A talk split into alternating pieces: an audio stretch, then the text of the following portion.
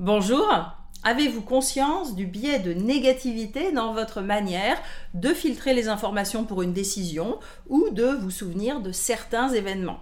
Sans doute que non, car c'est la définition d'un biais, nous n'en sommes pas conscients. Le biais de négativité, c'est notre tendance à accorder une plus grande importance aux informations négatives qu'aux informations positives, à surévaluer ce qui est négatif dans notre vie, à retenir davantage les mauvaises nouvelles que les bonnes, les échecs plutôt que les succès, les critiques que les compliments. Et à ne pas être rationnel dans notre prise de décision, les économistes l'ont modélisé en accordant plus d'importance à une perte potentielle qu'à un gain potentiel. Et donc en faisant des choix différents si on vous annonce 50% de chances de gagner ou 50% de chances de perdre. Ce biais est souvent considéré comme une réaction de survie héritée de nos ancêtres qui avaient besoin d'être hypersensibles aux menaces potentielles pour assurer leur sécurité et leur survie. Alors bien que la plupart d'entre nous ne soient plus confrontés à des dangers immédiats, ce biais de négativité persiste et va affecter notre perception du monde. Je vais mémoriser les événements négatifs et développer mes antennes pour mieux repérer les dangers la fois suivante et mieux y répondre. Donc, le biais de négativité, c'est notre précablage pour notre bien vers euh, le soupçon, euh, voire la paranoïa.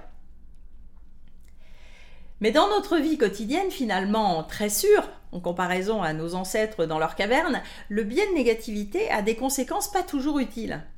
Notamment le déséquilibre en importance du négatif par rapport au positif. Alors pourquoi, après une évaluation annuelle hyper positive, je rumine et ai du mal à digérer le dernier point sur ce que je pourrais améliorer?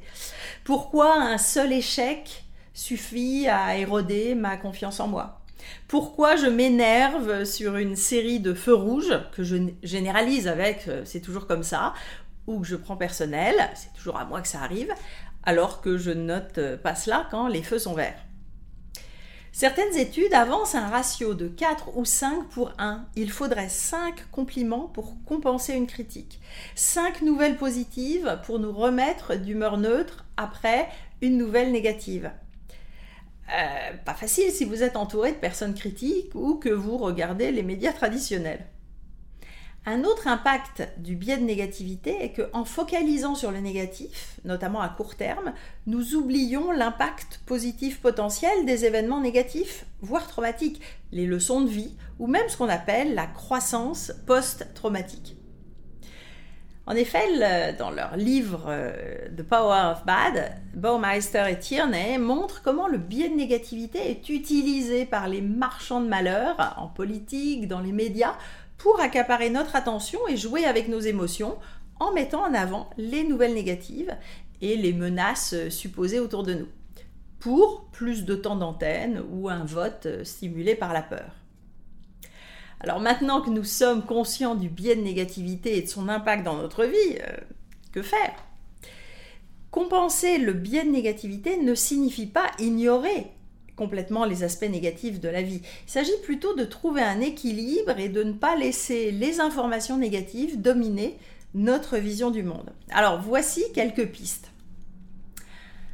1. Choisir euh, votre environnement et vos sources d'information.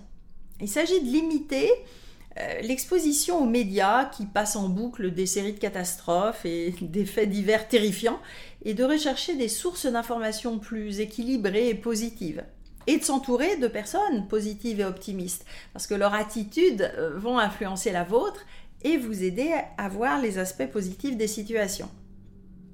Focalisez volontairement votre attention sur le positif. Par exemple en tenant un journal de gratitude, en notant régulièrement les aspects positifs de votre vie ou les choses pour lesquelles vous êtes reconnaissant. Ça peut vous aider à cultiver une attitude positive et à équilibrer votre attention et aussi en recadrant les situations négatives et en élargissant votre perspective. Face à une situation difficile, vous pouvez vous poser des questions comme euh, quels aspects positifs puis-je trouver là-dedans? Ou qu'est-ce que j'ai appris de cette expérience? Repérez vos scénarios négatifs.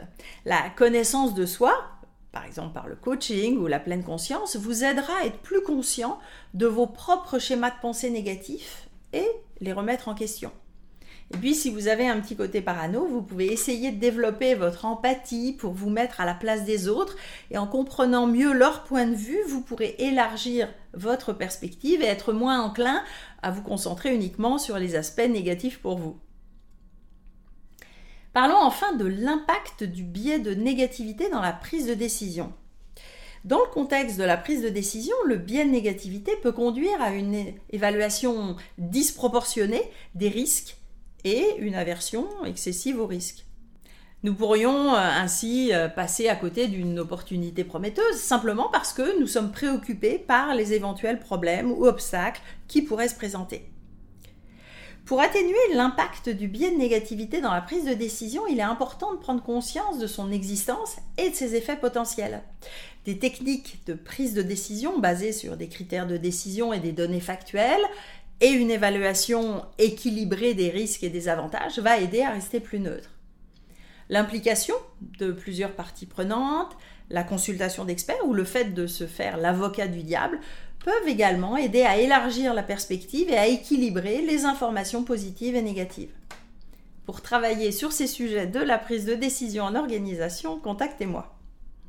Si ces sujets de psychologie appliquée et de coaching vous intéressent, abonnez-vous maintenant à ma chaîne en activant les notifications pour être prévenu des prochaines vidéos et vous pouvez vous inscrire également à ma lettre d'inspiration mensuelle avec le lien ci-dessous. À bientôt!